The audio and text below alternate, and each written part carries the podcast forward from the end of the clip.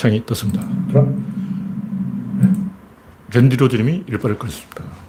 김병수님, 그레이스방님, 우창님 반갑습니다.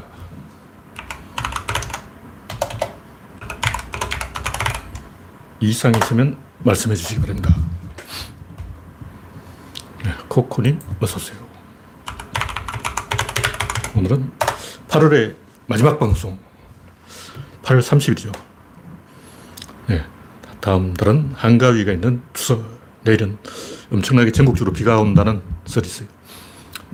서울 중부지방은 내일만 비가 오고 남부지방은 수요일 목요일까지 와장창 비가 오고 또 목요일 또 한바탕 쏟- 쏟아붓는다는 설이 있습니다. 네. 그럭저럭 된 걸로 치고 화면에 이상이 있으면 말씀해 주시기 바랍니다. 네, 오랜만에 진짜 한 달 만에 구독자 2,190명을 찍었네요. 현재 20명 시청 중. 네, 여러분의 구독과 좋아요는 저에게 큰 힘이 됩니다. 어떤 사람은 뭐 슈퍼챗인지 뭔지 해서 한 달에 어, 몇 천만 원씩 번다는 거예요. 와, 1억 7천을 벌었대. 와, 놀, 놀랄 노자, 놀랄.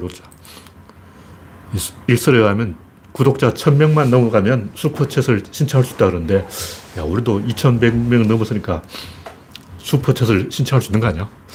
나중에 이제 어, 뭔가 급한 일이 있으면 슈퍼챗인지 나도 한번 써먹어야 될 텐데 솔직히 2,000명 구독자 가지고 슈퍼챗을 한다는 것은 조금 오바고 어떤 그 분위기가 그렇다네요. 김용원지 뭔지 괴물이다. 자기 입으로 나는 괴물이야.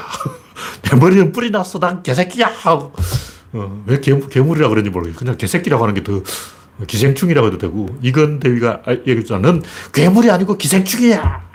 괴물은 마포대교 밑에 사는데 넌 마포대교 위에 살잖아. 내가 마포대교를 싹 지나가면서 봤다고. 괴물이 거기서 왔다 갔다 하더라고. 여러분 혹시 여- 여의도 마포대교 지나갈 때 있으면 밑으로 한 번씩 내려다 보세요. 괴물 꼬리가 보여. 네. 신동희님, 보름달님, 정국수님, 박영진님, 아임슈타인님, 김봉수님, 강봉수님, 김종철님 반갑습니다. 현재 31명 시청 중. 네. 폭우가 오지 않게 잘 어, 지나가기를 바라고 미국도 허리케인이 하나 센 게 온다 그러는데 조심해야 됩니다. 네. 이- 오늘은 뭐 정치 뉴스가 별로 없어요. 시시끌렁한 것밖에 없고 이야기해 줄 만한 없죠. 무슨 여직원 남건 카페에 데려가 뭐 이런 개소리나 써놓고 뭐 코로나 전파력 언제 가장 강할까 요양병원 또 집단 감염 다 시시한 것만 있고 좋은 뉴스가 없어요. 그래서 하도 이야기할 게 없어가지고 제가 이제 뭐 이재명, 이낙연 1차전 관전평 이런 거라도 하나 써놓은 거예요. 왜냐면 할 얘기 없어가지고. 그래서 제가 하고 싶은 말은 절대 권력은 절대 부패한다. 한국은 민주화 과정에서 공을 세운 검사와 기레기가 절대 권력이 되어 있는 거예요. 이, 이 양반들이 이명박근을 잡아넣었잖아. 노무현도 조지고 이명박근도 조지고 다, 두루 다 조져. 이 김용호 이 양반처럼 권력 중독이에요. 한번 이 맛을 보면 거기서 벗어날 수가 없어. 저도 이, 이 서프라이즈 때 권력의 맛을 살짝 봤죠. 아, 편집권. 와, 그게 대단한 거예요. 제가 이제 구조론을 해야 되기 때문에 결정적으로 이 아스퍼거인들은 사람 얼굴을 잘 못 알아보기 때문에 그 서프라이즈 하는 논객들이 한 60명이 모여가지고 자기들 얼굴을 보라는 거예요. 딱 보니까 이놈이 이놈인지 이놈이 이놈인지 모르겠어. 그래서 아, 저 나는 골치 아파가지고 그 사람들하고 같이 막 의논을 해서 어, 그 사람들이 기득권을 인정해주고 그러니까 서프라이즈 안에서 귀족 논객들을 트- 특별 대우해주고 그 사람들에게 도장 받아가면서 어, 서프라이즈 대표를 할 생각이 없다 해서 때려치운 거예요. 하여튼 제가 이제 아스퍼거가 아니고 서- 구조론을 안 했다면 논객 60명을 건드리잖아. 와, 내 밑으로 논객 60명이야. 와, 날아다니는 기분이지. 농객 60명 있으면 어, 군대를 하나 조직해가지고 국가를 하나 세울 수 있어. 와, 막강한 거예요. 그래서 권력 중독에 걸리는 거예요. 근데 딱 보니까 아무도 내 말을 안 듣겠더라고. 내말 들은 놈이. 한두 명 있더라고, 두 명. 그러니까 두명 가지고 58명을 제압을 못해. 그래서 제가 그만둔 거예요. 물론 그 외에도 여러 가지 이유가 있었죠. 네, 보름달님, 정국수님, 박영진님, 불의 한만몬님, 전인수님, 인절미 집사님, 박명희님, 호박꽃님 반갑습니다. 호박꽃님 뭔가 할 말이 굉장히 많으신 것 같아요. 하여튼 이 권력 중독이 얼마나 심각한 질병인지는 여러분이 권력을 잡아봐야 알게 됩니다. 그 권력이 꼭 정치 권력이 아니라도 추종자가 생기고 패거리가 생기면 그 추종자들을 계속 동물적 상태에 머무르게 해야 돼요. 뭐 조폭이나 양아치라도 그 추종자들에게 뭔가 끊임없이 일거리를 줘야 돼요. 그 사람들이 집에서 전화도 안 받고 그러고 있으면 뭔가 불안하고 뭐 어수선해지는 거예요. 그래서 사람들이 살짝살짝 괴물이 되어 가는 거죠. 김호중도 내가 볼 때 괴물이 거의 요, 까지 왔어. 거기서 조금 더 오버했으면 괴물이 될 뻔했는데 김어준은 하도 많이 두들겨 맞아가지고 괴물이 될 수가 없어요. 사방에서 칼이 날아오기 때문에 괴물이 되는 게 불가능해요. 네, 첫 번째 꼭지는 기레기들을 처단하라. 마이 기레기라는 사이트가 있는 모양이에요. 저 오늘 처음 들었는데 마이 기레기 혹시 가보신 분 있는지 모르겠는데 중국의 그 인육 검색 뭐 이런 거하고 비슷한 거예요. 개인정보를 수집하고 있어요. 원래 이런 건 하면 안 되는 거예요.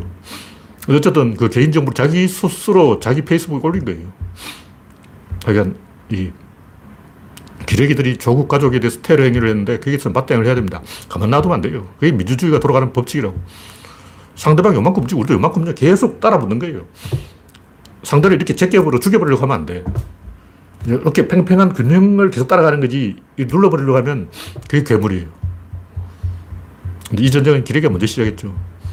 민주주의라는 것은 귀족의 권력을 국민에게 넘겨주는 건데 국민 중에서 목청 큰 국민, 대가리 큰 국민, 어, 입이 두 개인 국민들이 중간에서 권력을 가로챈 거예요. 그게 누구냐? 검사와 기레기죠. 검사와 기레기는 왜 그러냐? 민주화 과정에서 제일 공을 세운 집단이 검사하고 기레기인 거예요. 자기들 공을 세웠기 때문에 이건 내 것이고. 조선왕조도 훈구 공신들이 조선왕조가 이거 내 건데, 내 소유물인데 내가 만들었잖아. 진시황도 어, 천하는 다내 건데, 내 소유물인데, 국민은 나, 내가 노, 예로 잡았어. 어, 국민을 생포했다고 생각하는 거예요. 제가 여러 번 얘기했지만 박정희 추종자들도 그때 이제 재벌들을 찾아가서 협박을 했어요. 왜냐하면 경주 최부자만 그런 게 아니고 일단 부자라고 하면 전부 친일파라고 보면 돼요. 물론 부자들 중에서 뭐 나도 독립군의 군장을 보탰다 했는데 그건 보험된 거고 그 당시 대한민국에서 천석지기, 만석지기는 전부 친일파예요. 100% 친일파. 천석지기, 만, 만석지기인데 나도 독립운동에 좀 보탰다는 것은 보험에 좀 드러났다. 이런 얘기죠. 왜냐하면 일본 총독부가 가만 안 놔도 부자란 먼저 조지는 거죠. 하여튼 박정희 그 군부 세력들이 총 들고 재벌들 다 찾아가서 돈을 뜯어낸 거예요. 그래서 작물로 뜯어간 게 정수장학회. 대구의 그 영남대인가 뭐 있잖아. 부산일보. 박정희가 총 대고 내놔! 너 새끼 친일파 새끼 아냐? 친일파 아닌데 너 새끼 부자잖아. 부자 그게 친일파야. 부자라는 게 그게 100% 친일파라는 증거라고 할 말 없는 거죠. 박정희가 이 친일파를 공격하는 방식이 그렇다고.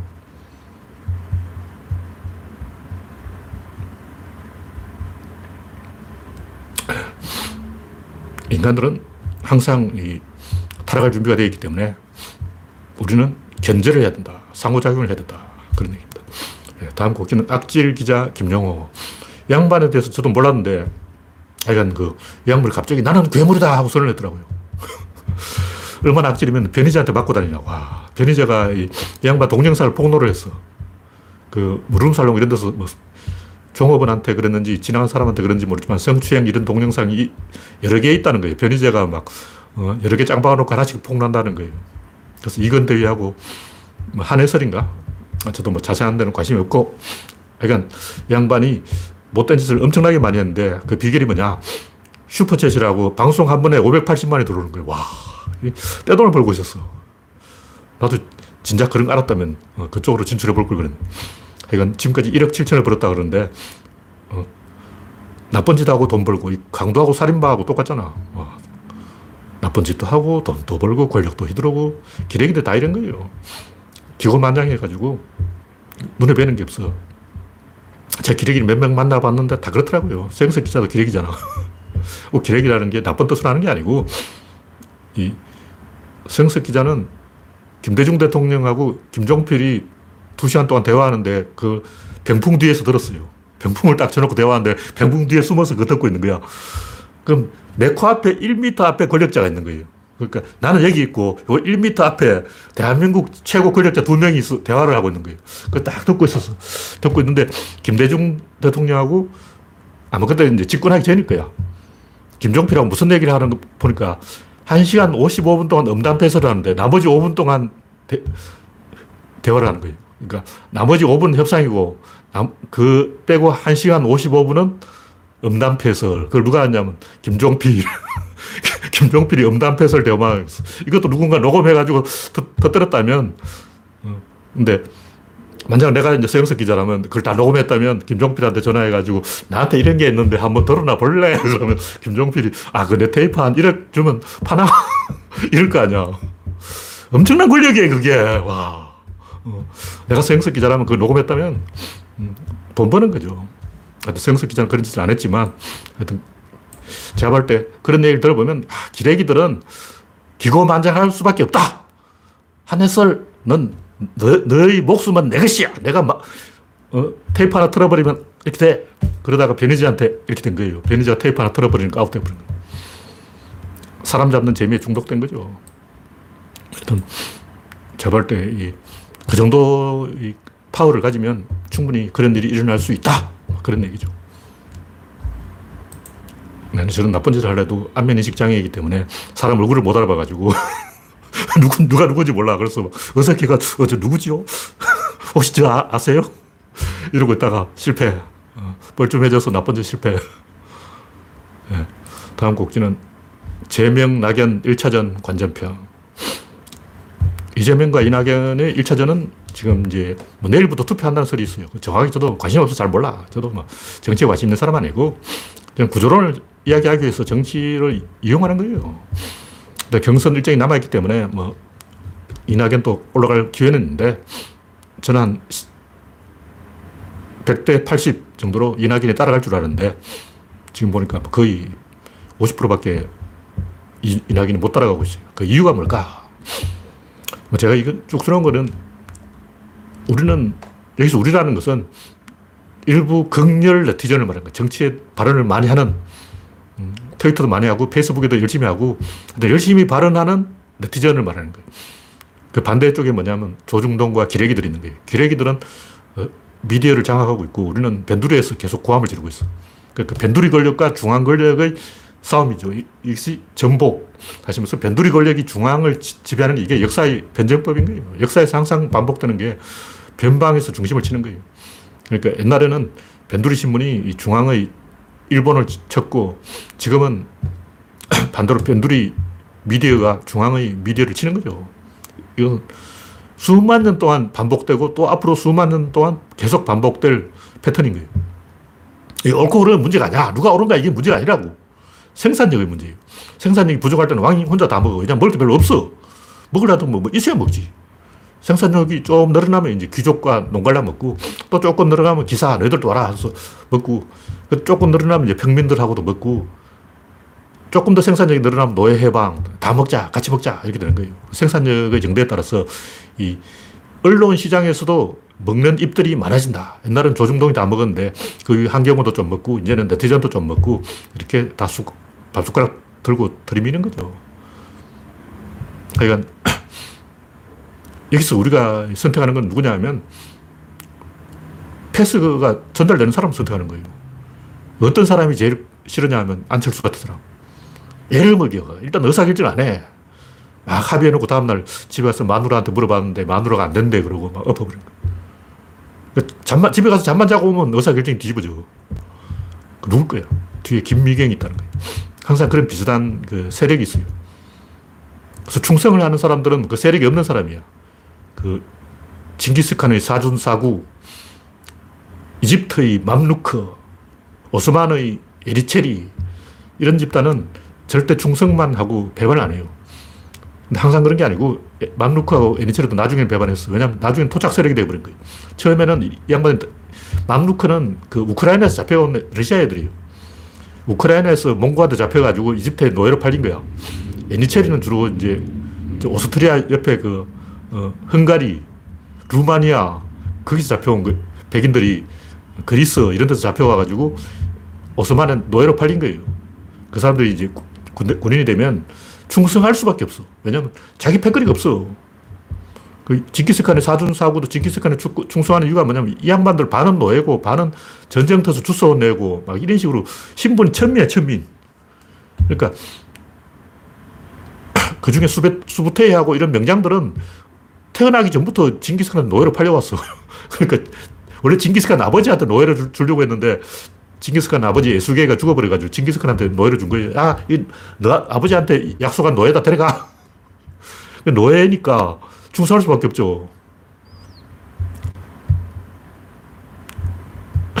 일본의 그 사무라이도 충성할 수밖에 없는 구조가 있어요. 주군이 죽으면 일본은 사무라이도 같이 죽게 돼 있어. 우리나라는 그렇죠. 우리나라는 왕이 죽어도 신하들이 기세등등해서 왕을 바꾸면 되고, 그래서 우리나라는 보스가 죽고 일본은 부하가 죽어요. 구조가 그렇게 돼 있다고. 그래서 충성을 하는 데는 이유가 있다. 그냥 충성해라, 충성해라, 충성해라. 뭐 이건 다 거짓말이고, 막연하게 뭐 정신력 하는 건 거짓말이고, 충성할 수밖에 없는 그런 구조가 있는 거예요. 하여튼 저는 이 의사결정이 느리고 속 터지는 사람은 안 찍어. 뭐 빨라야 돼. 옛날 강희재는 전쟁 때는 하루에 50건씩 도장을 찍었는데 제가 옛날에 예언을 해서 맞춘 게 있는데 뭐냐면 노무현 대통령은 밑에서 올라오는 보고서가 하도 많아가지고 이걸 이해찬하고 둘이서 나눠서 읽었어요. 반은 내가 읽을 테니까 반은 총리 네가 읽어라 해가지고 반띵을 해가지고 하루 종일 그걸 읽고 있는 거예요, 보고서. 근데 보고서가 산더미처럼 쌓이는데 이걸 누가 다 읽냐고. 그거 읽어내는 사람이 실질 권력자인 거예요. 그럼 박근혜가 그걸 읽을 수가 있나? 박근혜 못 읽어. 박근혜는 읽으라 그러면 아 머리 아파 그러고 집에 갈 거예요. 최순실이 그걸 읽고 있었던 거예요. 그 제가 그때 연하게 그때 최순실의 존재를 모를 때인데 그거 읽어내는 사람이 최종 보스다. 박근혜 배우에 그거 읽는 사람 반드시 있다. 누구냐? 최순실이 나중에 밝혀졌죠. 제 상이 소름 끼치게 맞은 거예요. 그러니까 구조가 있다. 뭐 이런 얘기고. 그래서 의사결정이 빨리 해야 되는데 하루에 50건씩 올라오는 보고서 50개를 하루에 읽어야 돼. 그러면 강희재는 잠을 하루에 4시간밖에 못 잤어. 박근혜는 하루에 12시간 자고 더 잤어. 그냥 보고서를 안 읽어. 보고서를 누가 읽냐? 최순실이 읽은. 최순실은 잠도 안 자고 노성이라고 같이 읽은 거야. 반 노성이 네가 읽어 그럼. 자기들끼리 막 그 읽고 있어. 와.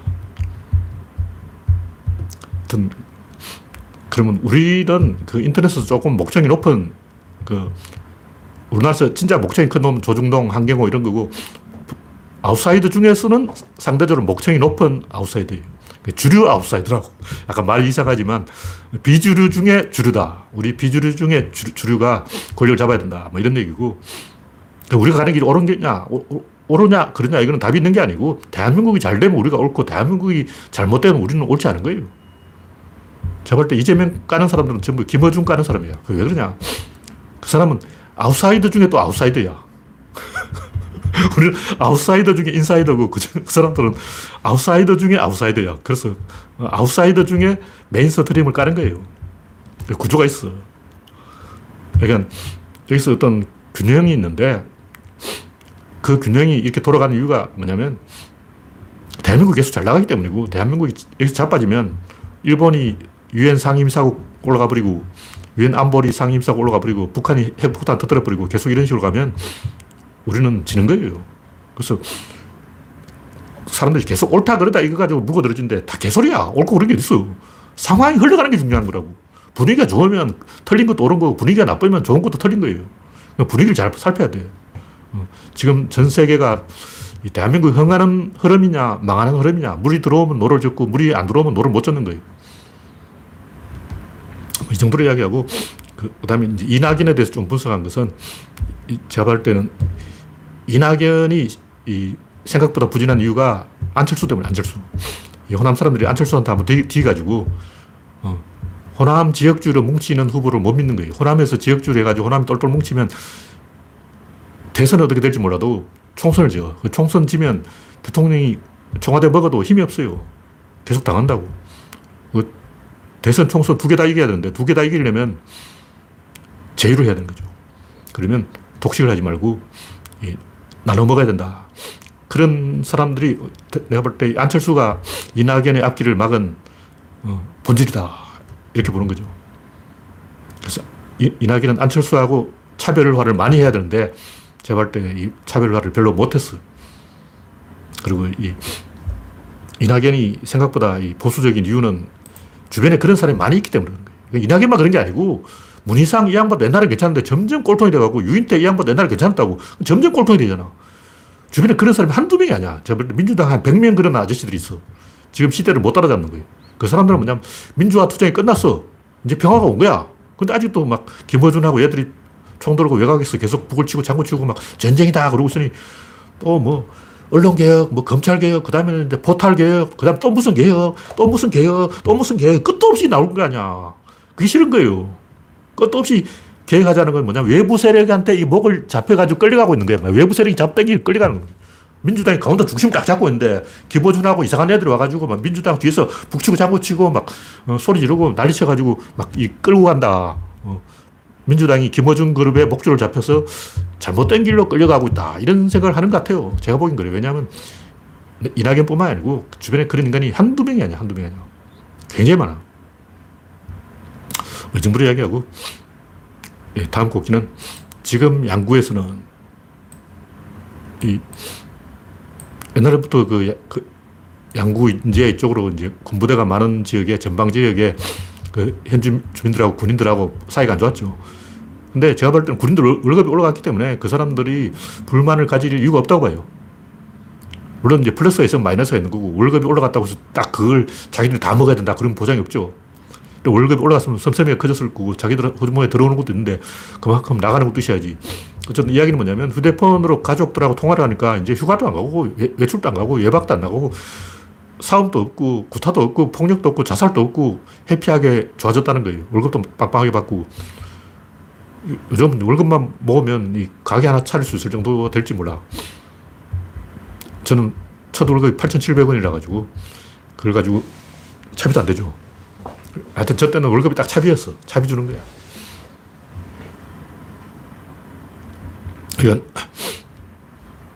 지금은 휴대폰이 있기 때문에 휴대폰을 하루에 몇 시간 쓰는지 몰라도 하루에 한두 시간 이상 쓰게 하면 선임병이 후임병을 갈굴 수 없어. 왜냐 후임병이 화상전화로 엄마하고 통화해서 엄마, 우리 선임병이 나한테 청소하래. 그러고. 은병이 화상통화 연결해라.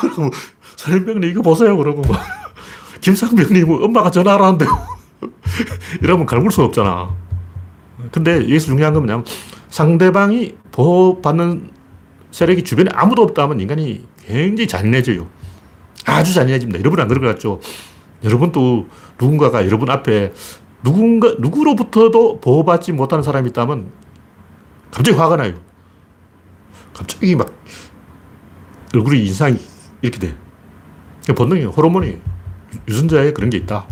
그래서 그런 그 본능의 유혹에 말려가면 안 되는데 그렇게 됩니다. 하여간 이런 얘기를 하는 이유는 이것이 정신력의 문제가 아니고 구조의 문제라는 게 밝혀진 거예요. 어, 결국 제가 옛날부터 얘기했지만 군대에서 폭력이 난무하는 이유가 뭐냐? 월급이 적어서 그런 거예요. 월급을 많이 주면 말한 대로 월급을 깎아버리면 돼요. 회사에서는 사고 치면 감봉, 정직, 처벌을 받는 거예요. 근데 군대에서는 처벌할 방법이 없어. 그럼 주먹 처벌한 거예요. 월급을 안 주니까 어, 어떻게 해결할 방법이 없는 거죠. 그래서 이 군대가 돌아가는 것은 권력 때문인데 권력을 만들어줄 수밖에 없고 그 병장, 상병 이런 높은 사람들한테 선임병들한테 권력을 줘가지고 군대를 비용을 줄이는 거죠. 결국 모병제로 갈 수밖에 없고 이 직업 군인을 양성할 수밖에 없어요. 그 사람들 월급 받고 하는 사람들이기 때문에 폭력이 없죠.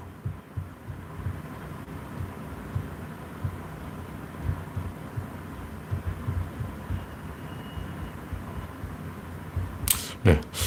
이 허박건님하고 몇몇 사람이 저 개인 주장을 자꾸 하는데 이건 공부하는 사이트예요. 공부하는 사이트라고. 여기서 계속 어, 개인 의견을 발표하면 안 되고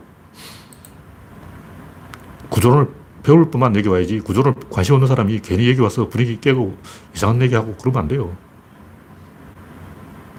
네, 다음 곡기는 바른 말을 하자. 구조론이 좀 어려운 거예요. 존나 어려운 거예요. 머리 지난 나 20대부터 머리가 하얗게 된 거예요. 왜 이렇게 하얗게 되냐. 종일 생각을 해서 그런 거예요. 생각을 좁빠지게 하다 보니까 머리가 하얗게 되는데 여러분도 이 생각을 한번 좁빠지게 해보자. 그런 얘기예요. 그냥 막 고정관념대로 편견대로 남들이 다 하는 얘기 그냥 어, 화풀이 하는 얘기 그런 건 어디서나 들을 수 있는 거예요. 구조론 특별한 얘기 이런 얘기 하는 데 없어. 전 세계 어디 가도 이런 얘기 하는 데가 없다고. 천연기념물이야, 이거. 아, 인간 문화재야. 음. 그러니까 구조론의 관점에서 생각을 하면 이렇게 된다. 이런 얘기지. 그런 걸 떠나서 그냥 정치 얘기하는 게 아니에요. 그러니까 제가 이제 괴력난신, 개소리하는 사람들 여러 가지 비판했는데 이 글을 정리하다 보니까 개소리의 종류가 다양하다는 사실을 알게 됐어요. 옛날 이제 제가 괴력난신 이런 얘기하면 4차원 초능력, UFO, 귀신, 내세, 천국 뭐 이런 개소리하는 사람 얘기했는데 여러분 중에 있을 거예요. 귀신 믿는 사람. 사실 그 솔직하게 그렇잖아. 귀신을 왜 믿냐고. 그거 믿는 거 이해는 되지. 이해는 되는데 왜 목숨을 걸지 않냐고. 귀신을 믿는다 그러면 귀신을 증명하라고. 귀신이 요 앞에 있어. 여기, 어, 여기 있네. 딱 잡아. 이걸 딱 실험실에 갖고 가서 증명을 해보라고 노벨상 받아. 왜냐하면 귀신이 존재하려면 양자역학이 깨져야 돼요. 그럼 뭐가 나오면 양양자역학이 나오는 거야. 여러분이 양양자역학의 대가가 되는 거야. 양자역학 아웃이야. 아인슈타인 꺼져. 어, 아인슈타인 양사대기를 날리고 어, 양자 양자 역학, 어, 양자 할배 역학을 하는 거야. 왜냐하면 지금의 양자 역학 구조 안에서는 귀신이 있을 자리가 없어. 양자 역학을 다 뒤집으라고. 그럼 귀신이 피쳐도 어, 발가락 코털도 들어갈 자리가 없다고. 그럼 여러분이 정말로 귀신을 믿는다면 양자 역학을 귀사들이 때려주고 양자 양자 역학을 해야 되는 거야. 그러면 노벨상이 100만 개가 쏟아져. 100만 개 넘고 100개가 나와 100개가. 그 노벨상 100개를 서로 담지 않고 뭐 하고 있는 거야 지금. 지금 한가하게 막 어, 귀신 타령하고 있을 때냐고. 노벨상 100개 서로 담아야지. 귀신 증명하라고 노벨상 100개 나와. 안 그럴 것 같아요? 왜냐면 지금 양자역학에서는 귀신이 발디딜 틈이 없기 때문에 여러분은 노벨상 받을 수 있어. 여러분 중에도 뭐 귀신, 내세, 천국, 이런 또라이 같은 4차원, UFO, 뭐, 어, 초능력, 그 텔레파시 이런 개소리하는 사람들 있을 거야. 그 믿는 사람 있다고. 근데 내가 볼 때 진지하게 믿는 사람 한 명도 없어. 진짜로 그걸 믿는다면 왜 여러분이 지금 그러고 있냐고 빨리빨리 증명해야지. 노벨상 나오는데. 상금이 장난이 아니야.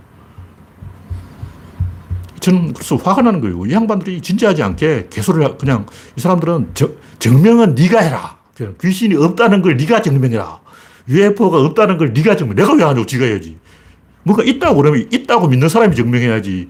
어, 없다고 믿는 사람이 왜 증명을 해? 범죄를 저지르지 않은 사람이 내가 범죄를 저지르지 않았다는 걸 증명할 수는 없어요. 범죄를 저지른 사람이 내가 범죄를 안 저질렀다고 증명해야지. 나같이 범죄를 안 저지른 사람이 안 저질렀다고 증명하는 게 그게 말이 되냐고. 일단 내가 도깨비가 둔갑한 게 아니라는 걸 증명하라. 나한테 어떤 사람이 와서 너 혹시 도깨비냐? 너 둔갑했지? 너 여우가 둔갑한 거 아니야?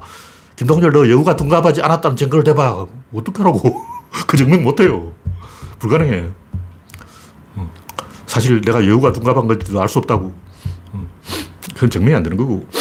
그런 걸 제가 이제 이 괴력난신이라고 이야기했는데 딱 찾아보니까 종류가 많아요. 원자론, 결정론, 이데아, 해탈, 유토피아, 천인가망설, 자사의 성, 퇴계의 경, 왕양명의 양지, 주자의 심적, 아니, 이기 이원론, 이런 거 전부 이데아의 변형인데, 이거 전부 신을 데우스 엑스 마키나를 변형한 거예요. 무슨 얘기냐면, 지식인의 희망사항은 이 원자론, 결정론, 이데아, 뭐 해탈, 기계론 이런 거고 대중들의 이 히어로는 뭐냐면 4차원 초능력 그러니까 자기가 어떤 집단의 대가리 좀 된다. 내가 공부 좀 했다. 서울대 좀 나왔다. 어. 내가 하버드 출신 이러면 이제 이데아, 뭐 결정론, 원자론 이런 개소리 하는 거야. 유토피아, 뭐 천인가 암흥설 좀 배웠다 이거지. 좀 못 배운 사람은 이제 그 중간급 히어로를 만들어요. UFO, 귀신, 내세 이런 얘기 딱 많이 들어보면 무슨 얘기냐면 나한테 힘을 다오. 귀신이 있어서는 내가 귀신과 내통해서 저 새끼를 조져버릴 건데 이런 얘기라고. 내가 귀신하고 싹 짜가, 짜고 윤석열 대가 뒤통수를 쳐버린 거야. 어, 내가 귀신하고 내통해서 몰래 전역한테 저주를 보내버리게. 그러니까 내가 뭔가 히어로의 힘을 갖고 싶다. 그런 사람이 내세가 어떻고 천국이 어떻고 귀신이 어떻고 초능력이 어떻고 개소리 하는 거야. 반대로 이제 먹물들, 엘리트들이 힘을 갖고 싶을 때는 뭐 천인 가, 망설, 유토피아, 음양론, 오행론, 이데아, 결정론, 원자론 이런 걸 하는 거지. 그러니까 이 좀 배운 사람들은 조금 이제 고상한 거 가지고 사기치고 못 배운 사람들은 이상한 거 가지고 사기치고 사기치는 건 똑같아.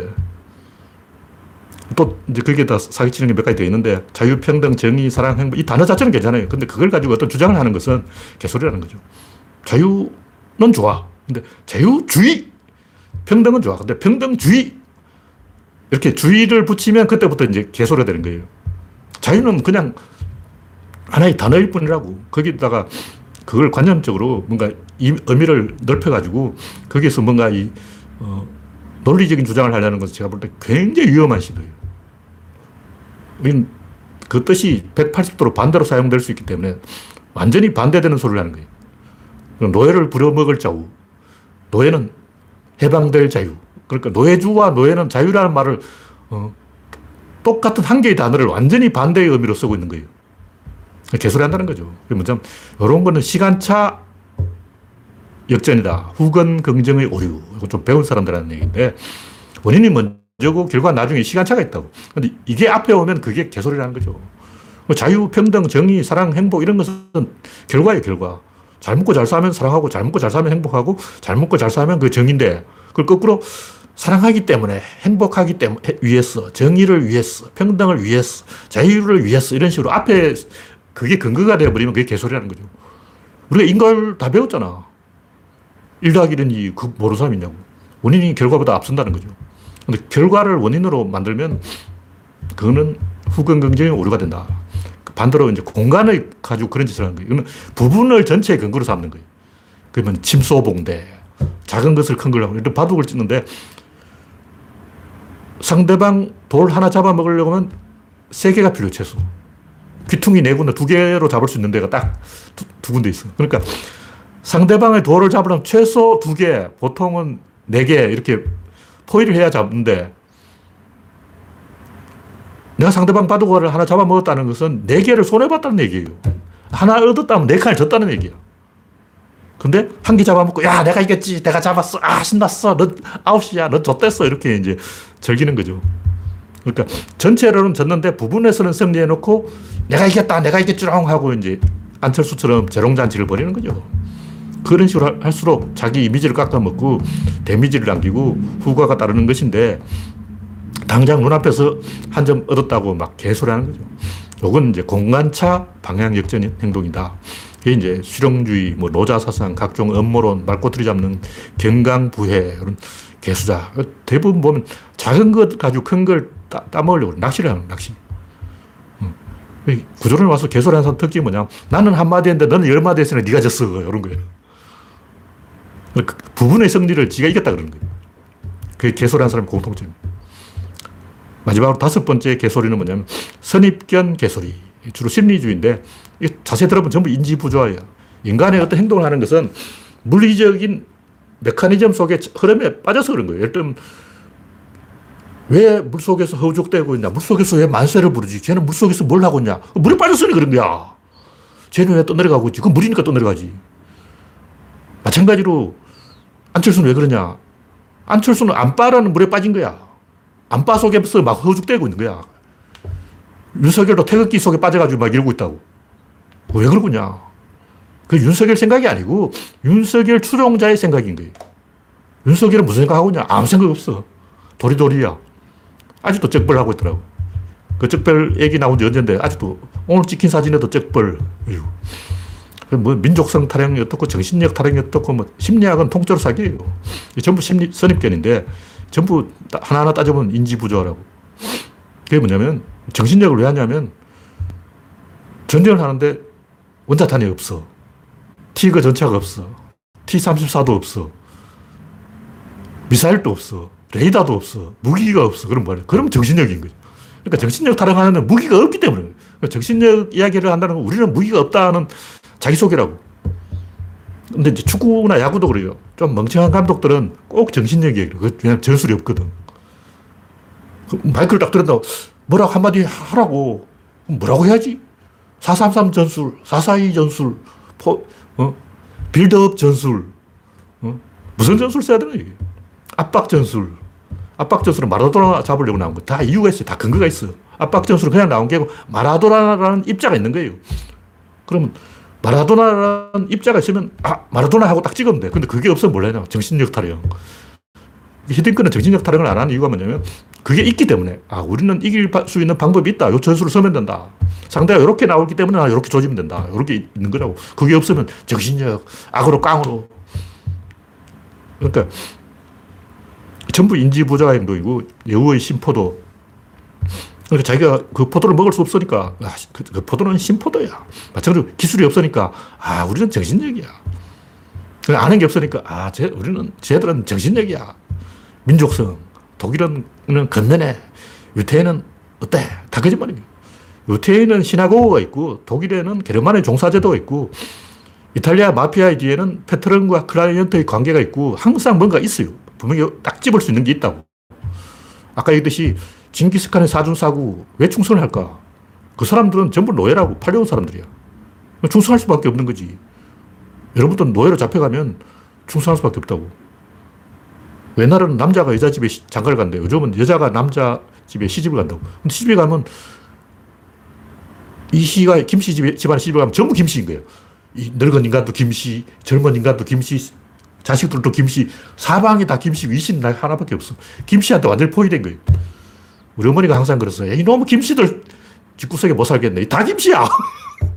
이놈도 김씨, 저놈도 김씨, 전부 김씨. 나 혼자 이씨. 그러니까 여자가 시집을 가면 남자의 그 김씨 집에 포위가, 포위가 되기 때문에 다 김, 김, 김, 김, 김, 김, 김 이렇게 되기 때문에 어, 완벽하게 구조적으로 어, 시집에 충성할 수밖에 없어요. 어, 그런 구조를 만들어 놓은 거야. 요즘은 이제 시, 시집 생활을 안 하죠. 시집 생활을 하는 건 당신짓이죠. 그걸 왜, 왜, 왜 이씨가 김씨 집에 가서 김씨한테 포위되냐고. 아버지도 김씨, 자식도 김씨, 남편도 김씨. 이건 아니죠. 하여튼 그런 구조가 있다는 거예요. 충성을 왜 하냐? 그런 구조가 있으니까 충성하는 거죠. 그냥 막연하게 막 충성하세요, 충성하세요. 개소리죠. 그래서 우리는 그런 실제로 뭔가 있는 그런 구조를 가지고 설명을 해야지 막연하게 뭐 정신력 어떻고 어, 동기 특히 동기 이야기 나오는 건 전부 거짓말이에요. 이를테면 밥이 맛있기 때문에 밥을 먹는 게 아니고 배가 고프기 때문에 밥을 먹는 거예요. 앞에서 당근과 뒤에 쫓아오는 채찍이 있다고. 그러니까 여러분은 행동을 하는 게 당근 때문이야, 채찍 때문이야. 물론 둘 다 때문이에요. 근데 1차적으로 채찍이 먼저고 2차적으로 당근이라고. 그걸 알아야 돼요. 그래서 채찍을 먼저 쓰고 그 다음에 당근을 해야지. 채찍 없이 당근만 하면 그 100% 실패해요. 김대중 정권 햇볕 정책 왜 실패했을까? 채찍 없이 당근만 하면 그 실패하게 돼 있는 거야. 무조건 그거는 채찍이 먼저고 당근은 2차라고. 일단 좁혀면서 용돈을 준다 그래야지. 처음부터 용돈 이야기 나오면 애들이 말 안 들어요. 그건 원래 이 우주에 돌아가는 원리이기 때문에 여러분은 이제 자녀들한테 막 채찍을 펴면 안, 되, 안 되겠지만 이 우주의 작동 구조는 그렇다고. 채찍이 먼저, 당근은 2번이에요. 일단 채찍으로 앉아있는 애를 궁둥을 때려가지고 이렇게 세운 다음에 용돈을 올려줄게. 심부름 값을 줄게. 이렇게 이야기하는 게 맞습니다. 처음부터 심부름 하면 용돈 준다는 얘기부터 먼저 하면 애가 이제 뺀들뺀들해져 가지고 두 배 부르면 내가 한번 생각을 해보겠어. 궁둥이가 안 떨어져. 일단 궁둥이를 방, 장판에서 떼놓고 난 다음에 용돈 이야기를 해야 돼요. 그게 세상의 법칙이라고. 어쩔 수 없어. 법칙으로 넣어줄 거야. 그래서 이 제가 이야기하는 것은 여기서 이 동기 가 전부 거짓말이라는 얘기 아니고 일단 채찍을 먼저 하고 그 다음에 자유, 평등, 뭐 정의, 사랑, 행복 이걸 이야기해야 되는 거예요. 마이너스를 먼저 이야기하고 그 다음에 플러스를 이야기하지. 플러스를 먼저 이야기하면 안 된다는 거죠.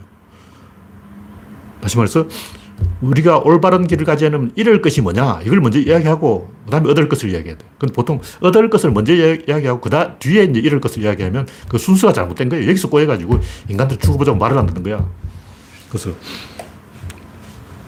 인간들을 충성할 수밖에 없는 구조 속에 가둬놓고 이, 잃을 것을 먼저 이야기해주고 그 다음에 이제 상을 줘야 되는 거예요. 그러면 인간들이 말을 잘 듣습니다. 그게 세상이 돌아가는 법칙이에요. 네, 이기는데 도움이 된다면 괴력난신이라고 끌어들일 수 있는데 그런 것을 이런 공적인 공간에서 하면 안 돼요. 그런 공적인 공간에서는 그런 양, 양체, 뭐 꼼수, 요령 이런 것을 절대 가르쳐 주면 안 돼요. 뭐 교과서에다가 뭐 이상한 요령 써놓고 그러면 안 돼요. 문교부에서 어, 검정 교, 과서를 쓰는데 막 어, 얍삽한 이야기 써놓고 일본어 엿먹이는 기술 이런 거 쓰면 안 되죠. 그래서 그런 것은 하면 안 되는 이야기다.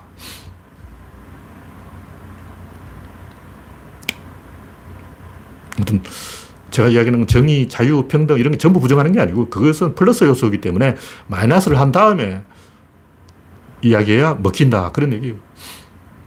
우리는 막연하게 이제 뭐 정신적 요소를 이야기하는 거예요. 북한이 왜 남침했을까? 적화 야욕 때문이다. 말은 되죠. 아, 적화예요. 근데 이게 플러스잖아. 이 관념이라고. 적화가 야욕이 뭐지? 무슨 야욕이고 적화가 나오네. 북한 사람도 물어보고, 부- 적화 야욕이 뭐냐? 몰라요. 몰라요. 그 사람도 몰라.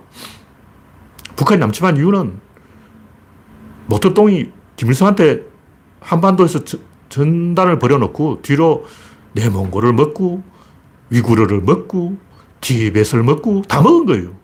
베트남까지 먹을 뻔했어. 그때 원래 중국과 주변의 국경이 확정이 안 된 거예요. 한반도에 딱이 전단 하나 딱 깃발 하나 딱 꽂아놓고 주변 다 먹어버린 거예요. 우리는 그런 걸 잘 모른다고. 왜 중국인이 모터똥을 신으로 섬기는지 이걸 잘 모르는 거예요. 중국 영토가 두 배로 늘어난 거예요. 모터똥은 세계 최대의 정복자예요. 나폴레옹보다 모터똥이 훨씬 더 많은 영토를 정복했습니다. 하여튼 이런 김일성은 왜 남침을 했을까? 적화 야욕. 그러니까 아까 얘기했듯이 앞에서 당근, 김일성이 남침을 해서 어떤 당근을 얻어먹을 수 있을까? 그건 거짓말이고 만약 김일성이 남침을 하지 않았으면 어떻게 됐을까? 연안파 4만 명이 있어요. 4만 명. 원래 중국에 이 조선인 독립군이 8천 명이 있었는데 국공 내전 때 이게 4만 명까지 불어났어. 왜냐 총을 주니까. 모터똥을 따라가면 총을 주는 거예요. 그래서 연안파 4만 명이 북한으로 귀국을 했는데 이, 이 양반들이 4만 명이 뭉치면 소련파 김일성 정도는 하- 순식간에 날려버린 거죠. 그래서 우리 연안파 4만 명이 뭉- 뭉쳐가지고 소련파 김일성 조- 조져버릴까 하니까 김일성이 살아야 되겠다. 나 살아야 돼. 내가 살려면 남쪽으로 가야 돼. 박헌영은 무슨 수가 없겠니? 그래. 박헌영이, 아, 급하면 내려왔어. 형님요. 김일성 형님. 남쪽으로 살살 내려왔어. 어디까지 내려가? 서울까지 일단 내려와 봐. 그래서 서울까지 딱 내려와서 간을 보다가 여기서 멈추면 안 되지. 계속 내려와가지고 이제 낙동강까지 간 거예요. 그래서 뒤에서 채찍질 하는 게 더 무서운 거고 앞에서 유혹하는 것은 그건 주- 두 번째. 그거는 그것도 있긴 있는데 약한 거예요. 김일성이 그렇게 한 이유는 그렇게 하지 않았으면 죽었어요.